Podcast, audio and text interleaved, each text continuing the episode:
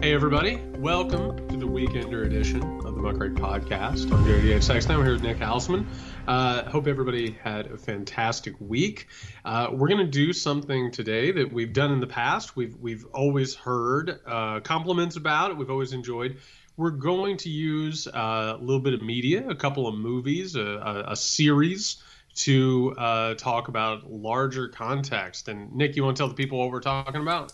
Well, uh, we decided to watch uh, both documentaries on Woodstock. Actually, I guess there's three. Woodstock 69, which apparently we have to call it that now because there was a Woodstock 99 and there's they have to differentiate. So we decided let's go look at the, the documentaries done on both of these events to figure out how they connect to each other and what the differences were. I think that it's fascinating when you look at it in terms of social, contemporary social American history uh, and the cultural wars and, uh, and everything about those times are fascinating. Yeah, so this is going to be a pretty free-ranging kind of conversation. Uh, you know, not just necessarily talking about like what the media uh, representations are, whether or not they're good movies. I'll tell you this: the Woodstock '69 documentary is long. it is very, very long. I mean, I, I could only find the director's cut, and it's longer than we all remember it. And um, it, it's it's a concert footage, really, when you really boil it down. Um, and and hey, it's a hell of a concert to have to have filmed. It is, and and I gotta say, there's like some real beautiful parts to it. But we're we're going to be talking about this and using this as a jumping off point uh, to talk about a couple of things. One, uh, comparing and contrasting the political and uh, uh social cultures of the '60s, late '60s, early '70s, uh, with the late '90s, early 2000s. There's a lot of meat on them bones, and a lot that we can learn about how America has changed and what it did. But we're also going. I, I personally, I have a lot lot to say about uh, sort of misconceptions about the 60s and the 70s and what it was and what popular culture was and what it represented. But if you want to listen to the whole thing, go over to patreon.com slash podcast. There you will get the whole episode, your weekenders, plus also access to the muckrake community. Plus you'll also be supporting the show. This is how we remain uh, commercial free and we maintain editorial independence. That's patreon.com slash muckrake podcast. So, Nick, um, very quickly to go ahead and sum it up, we watched the Woodstock uh, concert documentary, which I was able to find on Amazon. Ah. Uh, and then we watched uh, the new series on Netflix, which was the three parter uh, which broke down almost minute by minute the Woodstock 99 experience. And then we both watched, uh, I believe it was on HBO Max. It was a it was a one part documentary. Uh, I want to say it was produced by Bill Simmons. Yeah, it was. Um, and and we watched that. And so if if you could, what what are your initial thoughts on these in terms of movies, but also messaging and and what they got into? Well, the director's cut, I want to say, does have you know 45 minutes of extra footage, which really um, it did make it better because we got to see even more of like footage of the setup of the concert. And what I like about that is you can, and, you know, it's mostly uh, done with MOS without without sound. It's mostly where you're hearing concert uh, songs in the background. Uh, but you could see how people dressed. Um, what they were smoking, like what they were, how, how they worked. You know what I mean? Like you got a lot of detail about um, everyday life of, of the people back in 69, which I thought was really fascinating. Um, and so it was really a great encapsulation. But again, uh, just it, it served to mythologize Woodstock 69. Yes. And so we need to get into that at some point as well as the, the mythology versus the reality of what it was really like there. It's uh, propaganda. Like straight yeah. up it, it is a propagandic treatment of a moment in time, and we'll we'll talk about why that is and right. what it's trying to do. But you're absolutely right. It is a loving glimpse at Woodstock '99 for sure. I mean, 69, right? And then obviously '99 was it was much more of a bombastic attempt to tear it all down and really just get clicks and and see. But but rightfully so because it, I know maybe no one remembers, but it became a Lord of the Flies fiasco where they just ripped the shit down to the to the bone to the uh, structures because they were so upset with how the thing was run. But it might not just be about the actual, um, you know. Uh, bathrooms and the food and all that kind of stuff. It might have actually been uh, a greater thing we need to talk about as far as you know the, the culture around '99 heading into that concert. Um, so I, I, will say what was interesting about the the footage they used in the concert is when you look at the lineup of who played, and then you look at the song tracks of, of the actual concert, they didn't give us the greatest hits of these uh, artists. I know. I okay. So it is a very long documentary.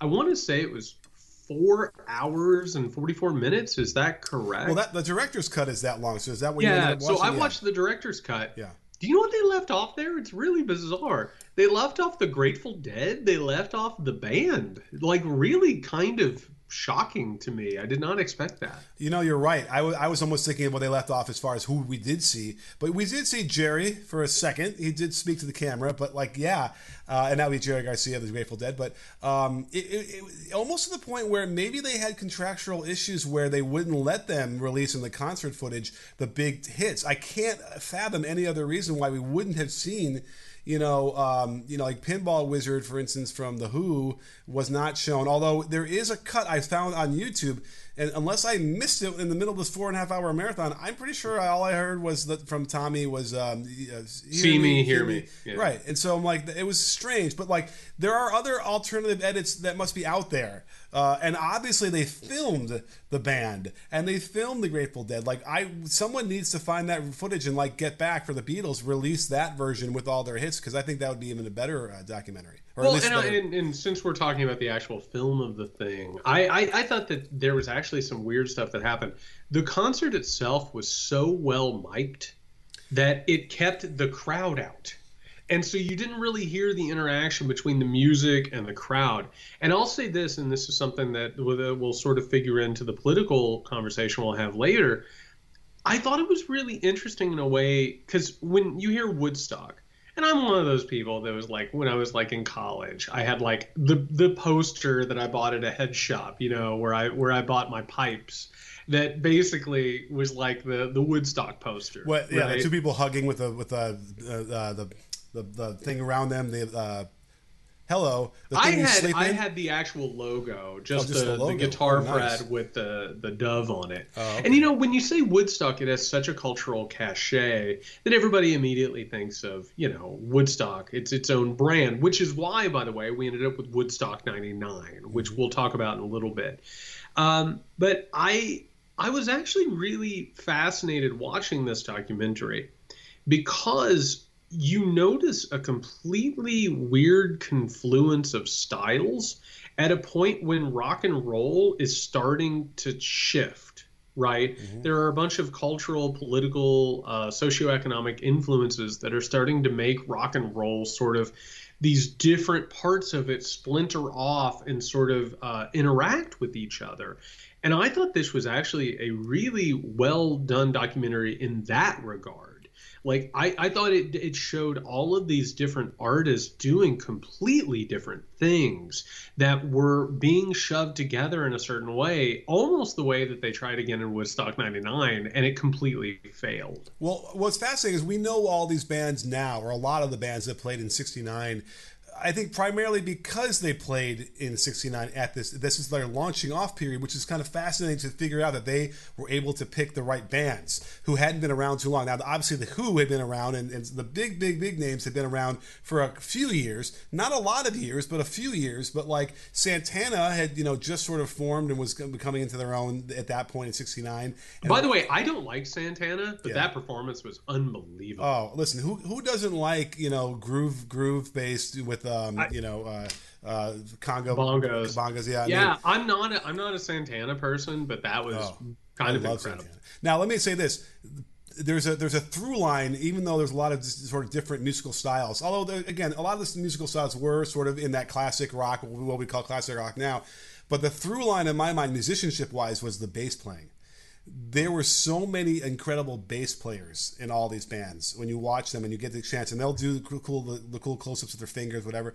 Like, and drummers too by the yeah, way. Yeah yeah. Like it was the groove right? And that's what everyone was in search of by 69 because they were going to you know tune in and drop out and, and and you know take acid or get high and they wanted the groove and that was sort of what was the music wanted to reflect that. And how do you do that? Well you got to have a serious rhythm section. Uh, and all every single one of these bands. It was amazing to me how good uh, the bass playing really was, and, and again also the the drumming. So uh, that really stood out to me. And I also want to make a point. I, I, wrote a couple different times in my notes how well they were able to to capture the sound with their Incredible. system. Uh, it, which doesn't make sense to me. In '69 outdoors, it, it, shouldn't have sounded as good as it did. It, it really sounded amazing. It did, and and I think, and, and it's a really successful film. And again, I think it's great propaganda. Yeah. I, I think that this is and you know we always we, we got to remind people there's good propaganda bad propaganda neutral propaganda.